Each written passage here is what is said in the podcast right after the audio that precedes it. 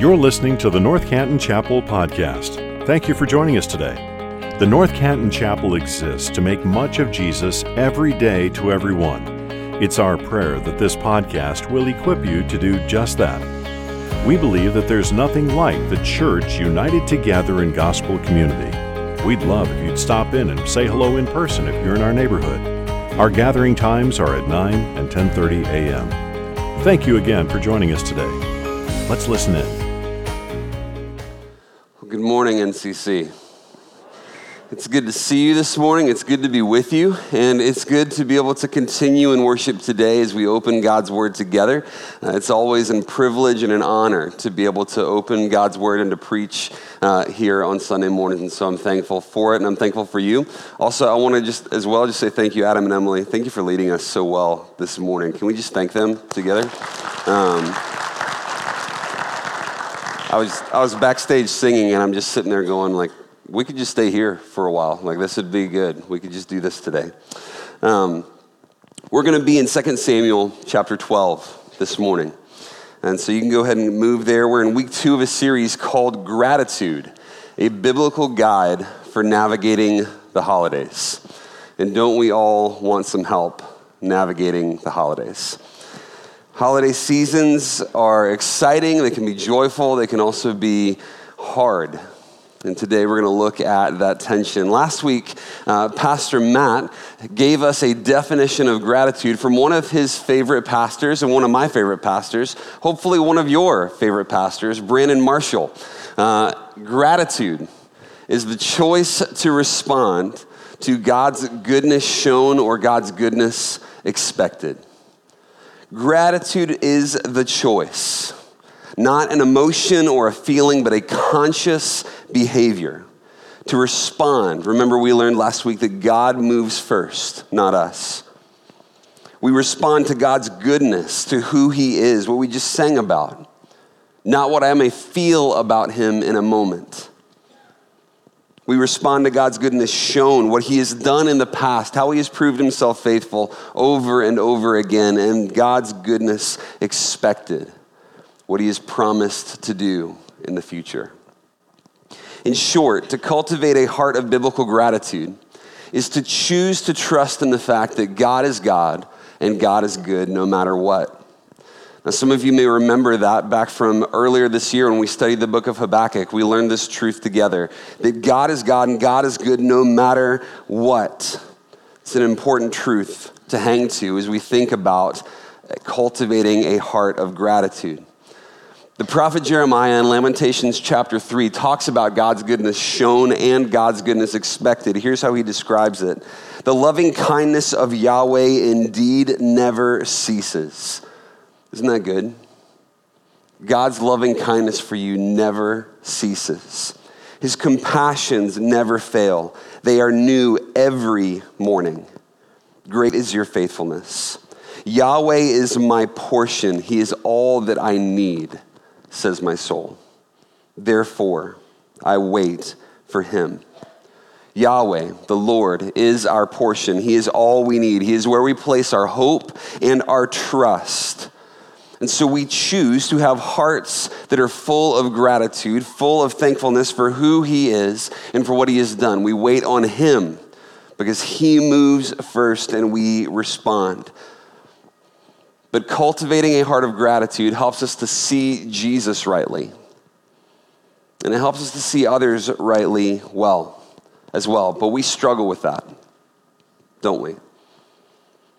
Especially in a culture that is, is very Western, very individualistic.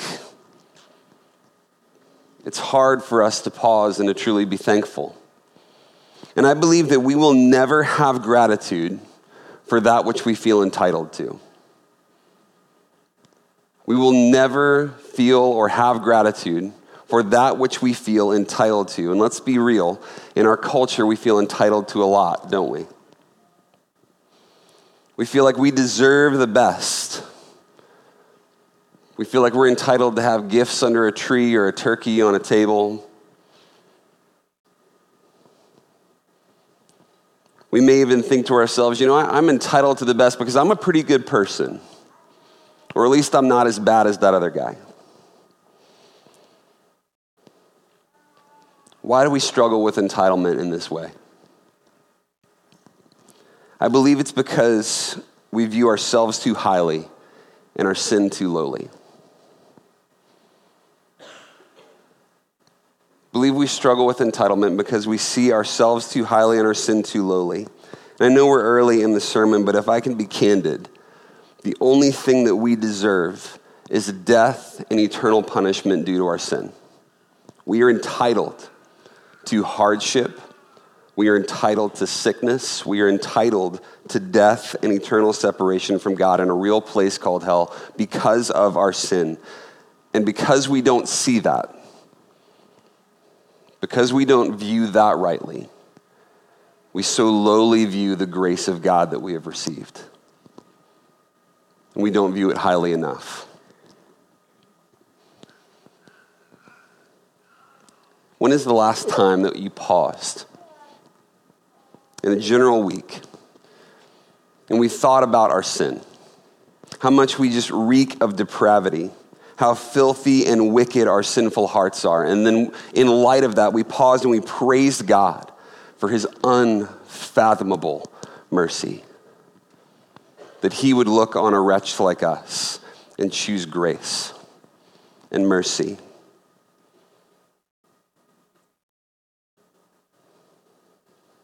When is the last time we took inventory of our hearts and we were thankful for that? Or is this just the motion that we run through? It can quickly become that if we don't pause and we don't choose to cultivate hearts of gratitude. We will never have gratitude toward that which we feel entitled to. In church, we are not entitled to the good news of the gospel. We can't do anything to earn our salvation. We do not deserve our salvation. We are dead in our sins, but for the grace of God.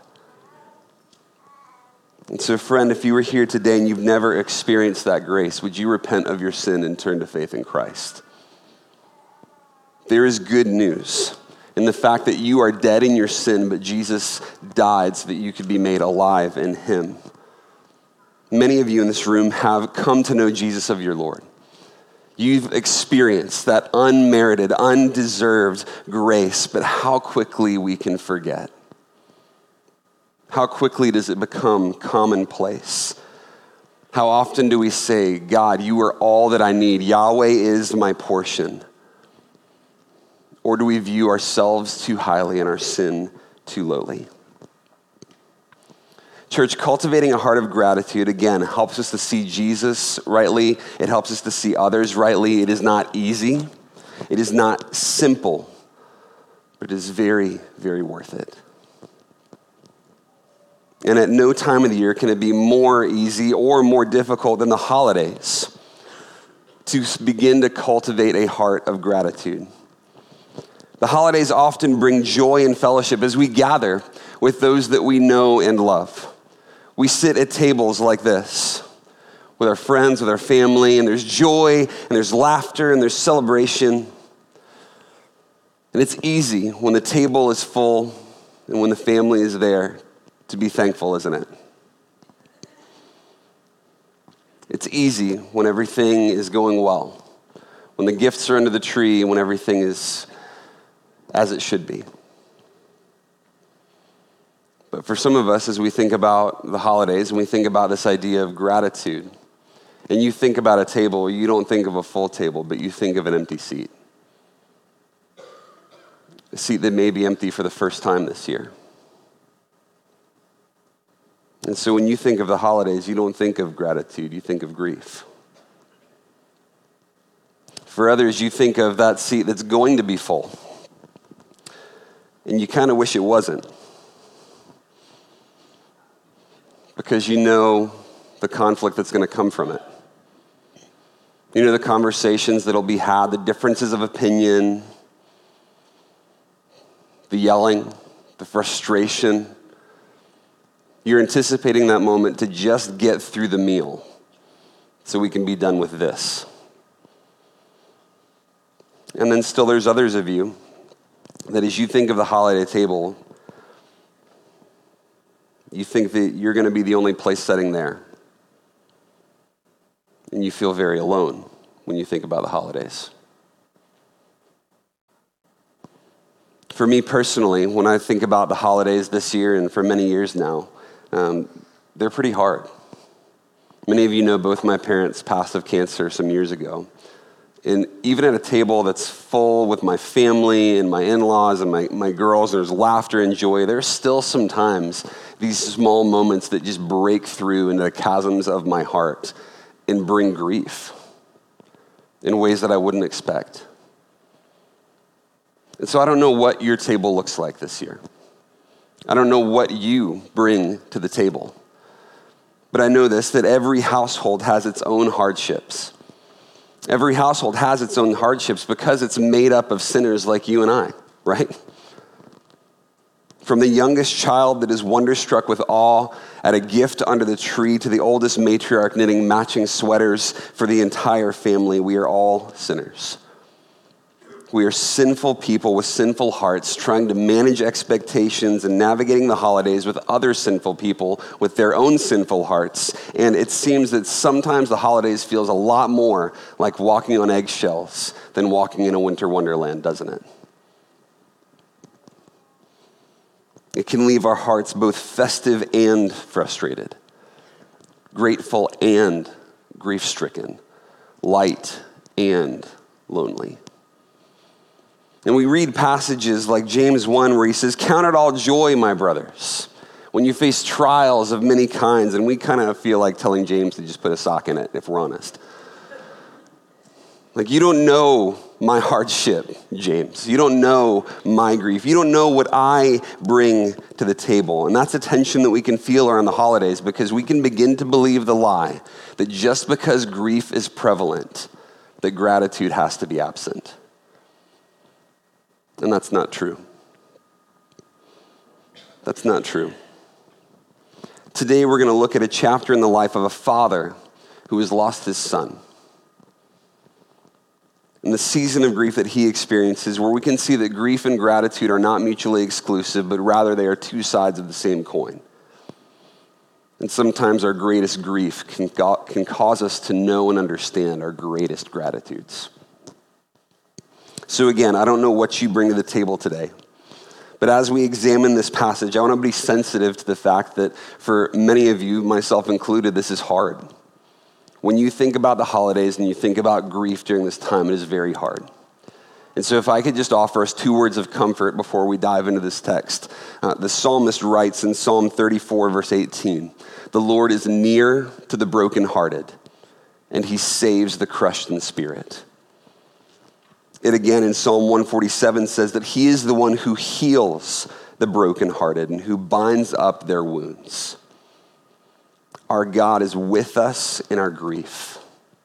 And he calls us to a place of rest and hope in him. Look at Jesus' words in Matthew 11. He says, Come to me, all who labor and are heavy laden, and I will give you rest. Take my yoke upon you and learn from me, for I am gentle and lowly in heart, and you will find rest for your souls. For my yoke is easy and my burden is light. And so, before we continue any farther and get into 2 Samuel 12, I'd ask you if you're willing and able, if we could bow our heads and close our eyes for just a moment. And if you would, if you'd place your palms upward in front of you just in a physical posture of receiving. Let's pause for a moment and just in silence and rest in those truths about our God. That He is with us, that we can rest in Him, and that we can learn from Him. That He would give us wisdom as we choose to cultivate hearts of gratitude as we respond to a God who is with us in our grief. Just pause for a moment.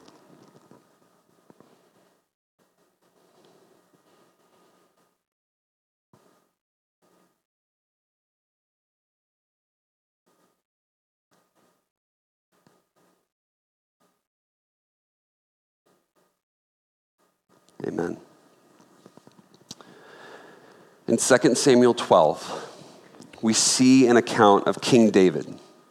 stricken with grief. And as we navigate this passage, I hope to provide for us some insights from this part of David's life that help us as we grieve to cultivate hearts of gratitude. But we must remember as we look at this passage that not everything that Scripture describes it, does it also prescribe for us. Okay? And so, grief, there is not a one size fits all handbook where it's just, hey, just do A, B, and C and you're good. Right? It doesn't work that way for all of us, it is different. Grief can, I've often described grief this way. It's kind of like a new kid at school that you're not sure if it wants to be your best friend and help you through a season, or if it's really just trying to steal the Twinkies out of your lunchbox and make your day horrible. Okay, so grief is kind of that way. You never really know what it's going to do. But there are elements to King David's grief that provide for us some biblical models and handles that we can hold to. And I'm going to hope to uncover those for us today. So, some context for where we are. This passage comes after David has abused his authority and acted on his lust to sin sexually with Bathsheba. This is the wife of one of his military leaders, Uriah. And we're not really sure how quickly time passes in this passage, but what we find is that David discovers that Bathsheba is pregnant with his child, and so he plans to covertly cover up his sin by setting up a date night between Uriah and his wife, his wife Bathsheba that doesn't go the way that he intended it to go, if you know what I mean. And so, to change things up, he sends Uriah to the front lines of battle to be murdered again, to cover up his sin. And then David swoops in to comfort the mourning wife of his lost military hero. And David tries to play the good guy. He takes her under his wing. But what David has tried to do in secret, God knows deeply. And so God sends a prophet, Nathan, to David to confront him over his sin. When he does this, David realizes the weight and the, the heaviness of his sin. And he realizes that his desire to cover up his sin has completely failed. Let's look at him in verse 13. David confesses his sin and he seeks forgiveness from God. David said to Nathan, I have sinned against the Lord. And Nathan said to David, The Lord also has put away your sin you shall not die. Already we see God's grace and his mercy. David is forgiven by God, but as always, our sin has consequences. And so, where David has tried to be covert with his sin, God is going to bring about judgment for that sin in a way that is very overt. He's going to bring about the judgment and the consequences for that sin in a way that is very public. Verse 14 Nathan pronounces that judgment to David. Nevertheless, because by this deed you have utterly scorned the Lord, the child who is born to you shall die. Then Nathan went to his house, and the Lord afflicted the child that Uriah's wife bore to David. And he, the child, became sick. There is never a time in our lives when we choose to follow our hearts into sinful rebellion against a good and gracious God that the consequence of our sin does not follow us. No matter how secret we may believe it to be, there are always consequences for our sin, and some of those consequences affect us personally, and others can affect those that we love. Look at verse 16.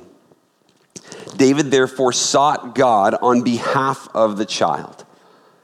And David fasted and went in and lay all night on the ground. And the elders of the house stood beside him to raise him up from the ground, but he would not, nor did he eat food with them.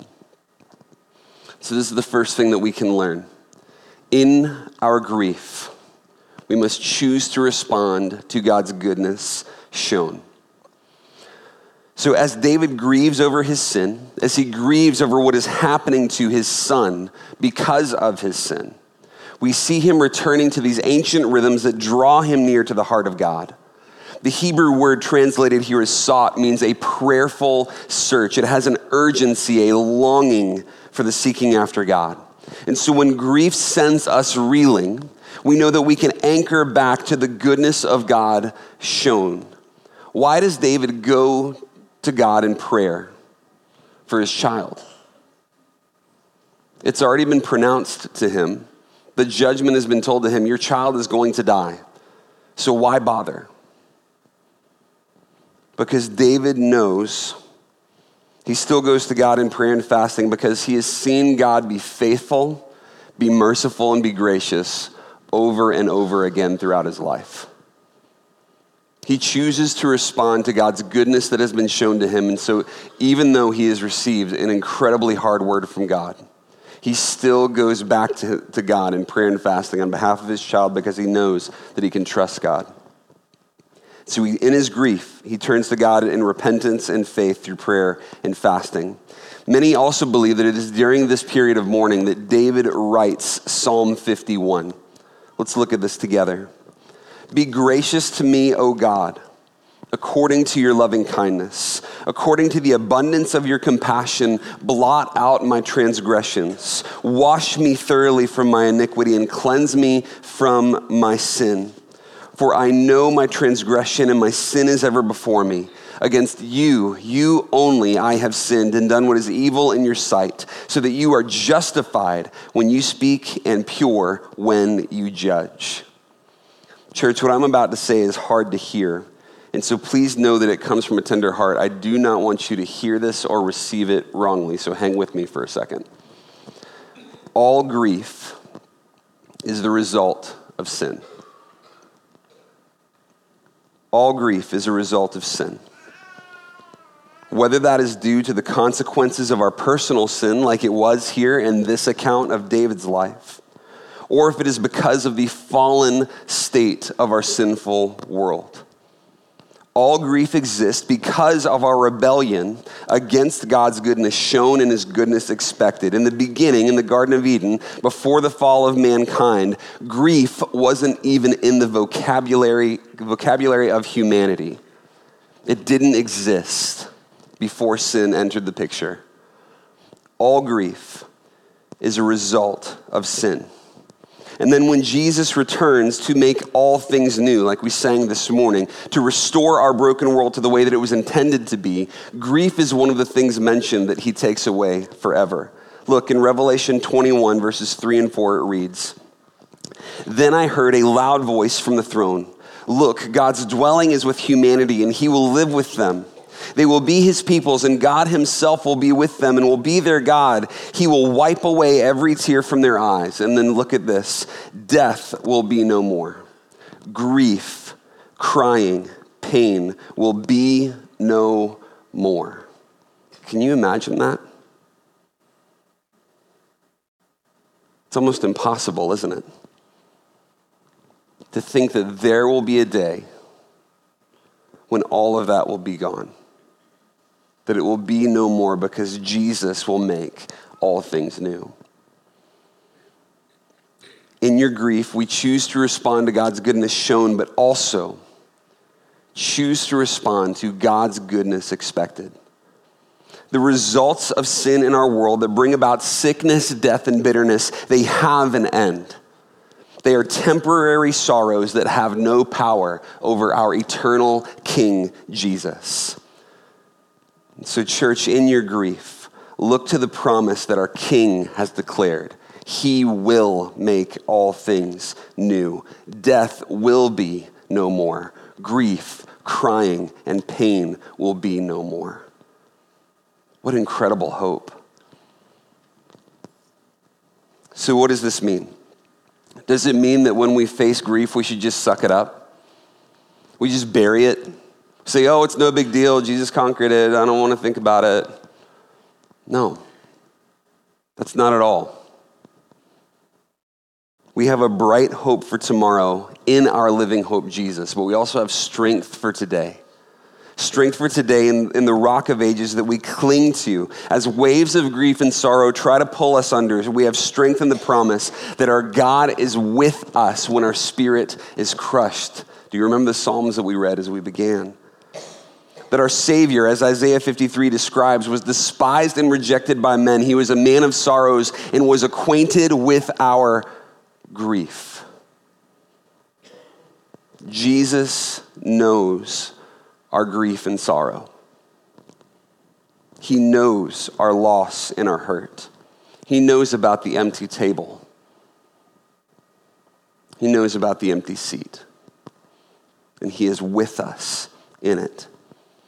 And in our grief, we can cultivate hearts of gratitude for the nearness of God to us as we look to his goodness shown and his goodness expected. But when even when we do that, even when we pray and fast and we go to God and we're in the midst of our grief and we're cultivating these hearts of gratitude and we're trying to do it all right, it is not an absolute that God will, is going to intervene in the immediate moment and take away that grief, that sorrow, or that pain. It wasn't for David. Look at verse 18. On the seventh day, the child died.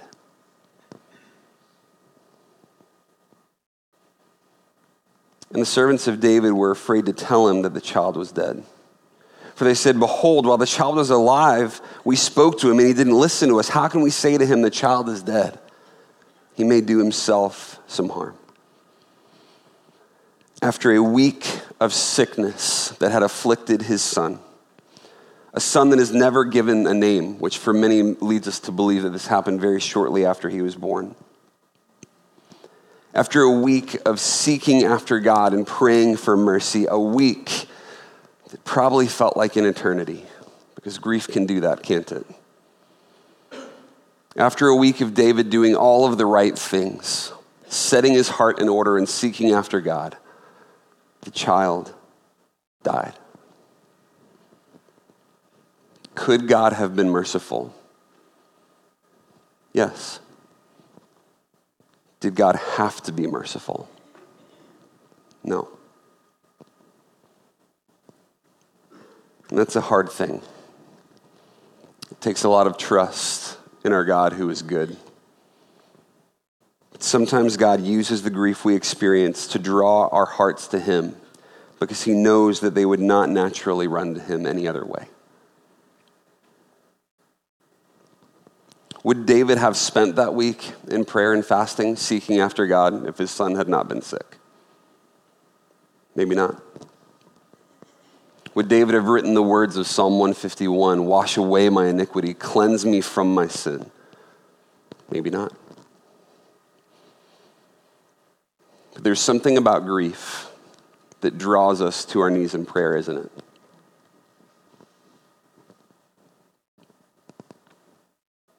Sometimes God uses the grief we experience to draw our hearts to Him because He knows that we would not naturally run to Him any other way.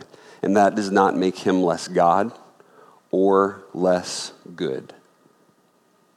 Because our greatest need in this life and in all eternity is Him.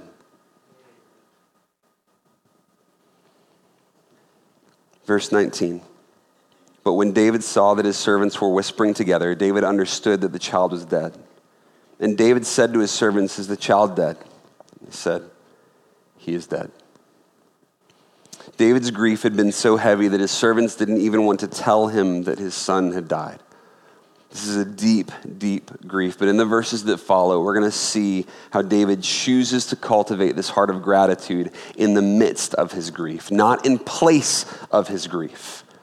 That is important for us to grasp. This is not in place of his grief. David is still grieving in everything that we are about to read. There is still sorrow, the pain is still raw. This is in the midst of his grief. He chooses gratitude. Verse 20. Then David arose from the earth and washed and anointed himself and changed his clothes. And he went into the house of the Lord and worshiped. He then went to his own house. And when he asked, they set food before him and he ate. Then his servants said to him, What is this thing that you have done? You fasted and wept for the child while he was alive, but when the child died, you arose and ate food. David said, While the child was alive, I fasted and wept, for I said, Who knows whether the Lord will be gracious to me that the child may live? Again, he is looking to the goodness of God shown, that God might be gracious to him. But now he is dead, verse 23. Why should I fast? Can I bring him back again? I shall go to him, but he will not return to me. In our grief, we must keep an eternal perspective. And this is hard because we are living in a temporary world. But David's response to some could seem calloused, could seem confused, or even crazy. His servants question his behavior here.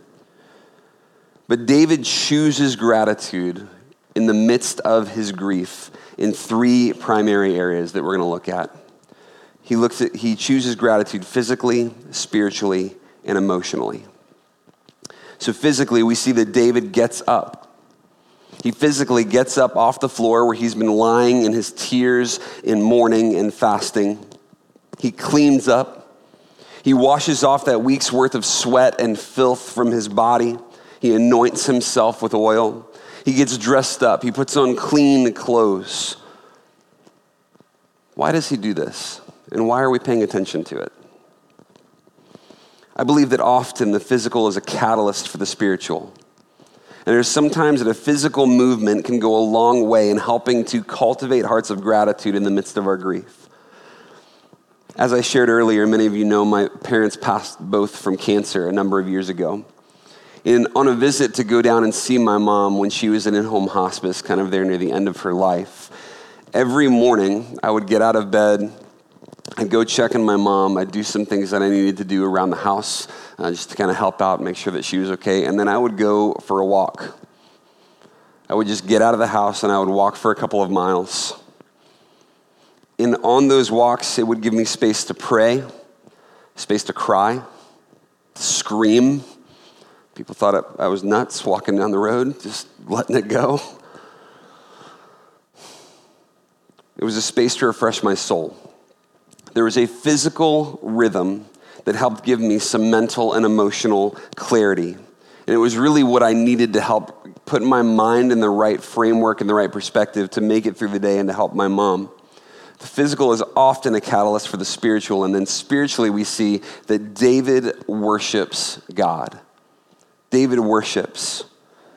And so, just as David has sought after God in the midst of his grief during a week of prayer and fasting, now following the death of his son, his seeking after God has not stopped.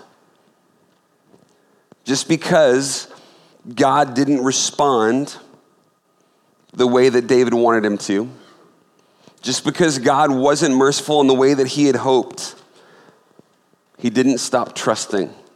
He didn't stop seeking after God.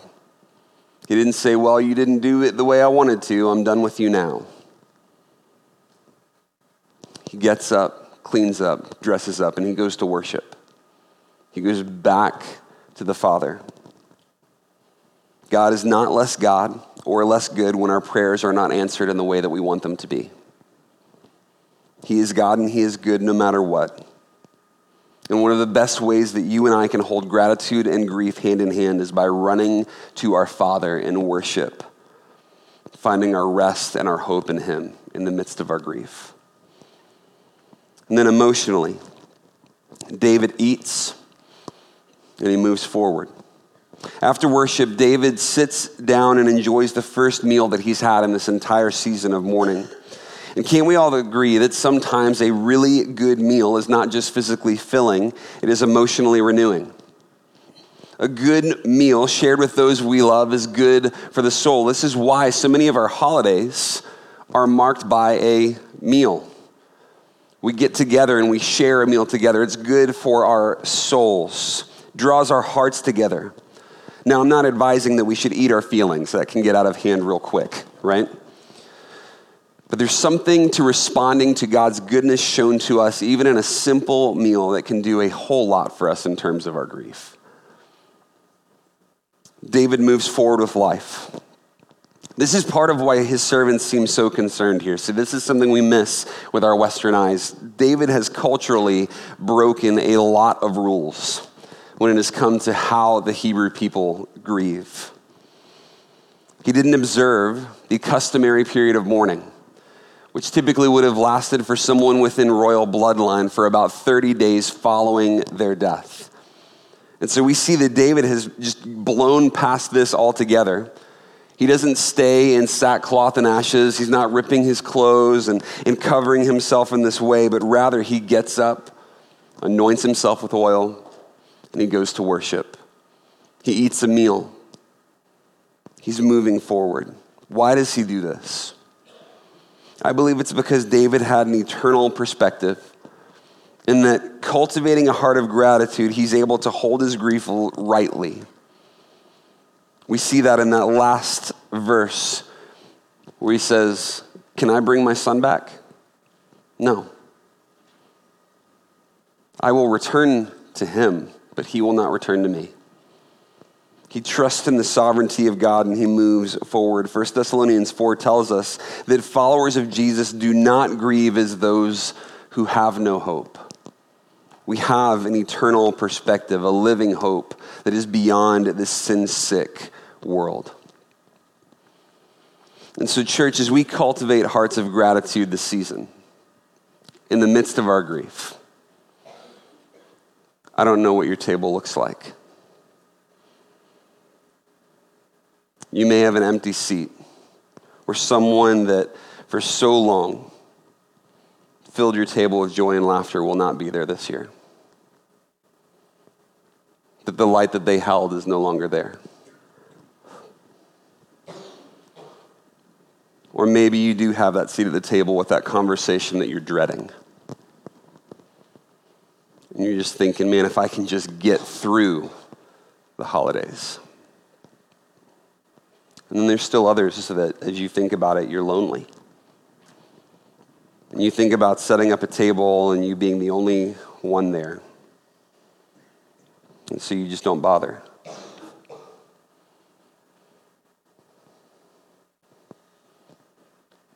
I don't know what each of our tables hold. I don't know what is going to come. I don't know what has been. I don't know who doesn't sit at your table this year. But I know who does. The Lord who is close to the brokenhearted and those who are crushed in spirit. The Lord who heals the brokenhearted and who binds up their wounds our Savior who says, Come to me, all who are weary and burdened, and I will give you rest. We have a God who is acquainted with our grief, and He shows us grace. And so, in your grief, no matter what it may look like, choose to respond to the goodness of God shown and the goodness of God expected. And that may mean for you that there's some areas of your life in which you need to get up or clean up or dress up. Areas in your life where you just need to go sit at the feet of your Father and worship. Or you need to share a meal with someone that you love and begin to move forward with your life and rest in the promise, not a fleeting hope, but the promise that our God is with you. He is with you. If you need someone during the season to talk to, to help you process through grief, please know that our pastors and staff here would love to do that. Do not be alone because you are not alone. You have a God who is with you and a church family who loves you. So I want to let you know um, there's a, a ministry that we started not long ago here at NCC called Grief Share. The next offering for that is going to be on January 18th. This is something that was extremely helpful for me after my father passed. The first grief share I ever went to was a Christmas after my dad had passed, and it was remarkably helpful. It was a space that I could just come and be frustrated and mad that my dad had died and be thankful for the grace of my God that was shown to us. Gratitude and grief do not have to be separate things, they can go hand in hand.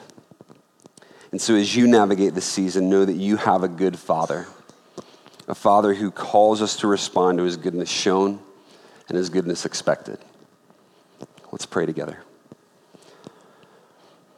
God, we do thank you that you are indeed with us that you know our sorrows, you know our grief. We thank you that you are a God that we can trust in in the midst of our grief. That as we're still trying to figure it out and we're reeling, you are sure and steady.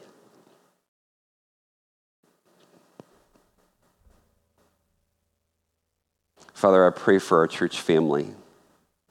God, for those in this room that have empty seats at their table this year. God, would you bring them peace and hope? Would you allow them to know in a very real way that you are with them? God, I pray for those that are dreading the hard conversations at their table.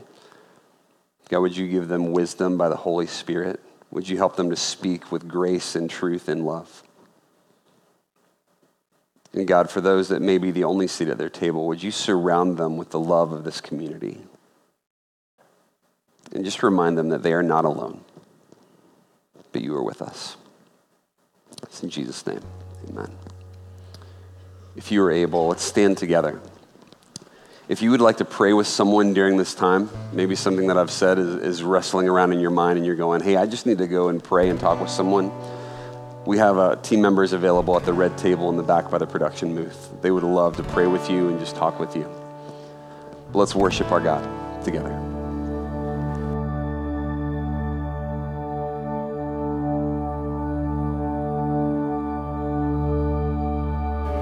Thank you for listening to this episode of the North Canton Chapel Podcast. If this ministry has blessed you in any way, please share this episode with your friends or spread the word on social media. If you subscribe and leave a five star review, it goes a long way to helping us make much of Jesus every day to everyone who hears these podcast episodes. You can also donate to this ministry at ncchapel.com forward slash give. Thanks again for joining us. May you go out into your places and spaces, making much of Jesus every day to everyone.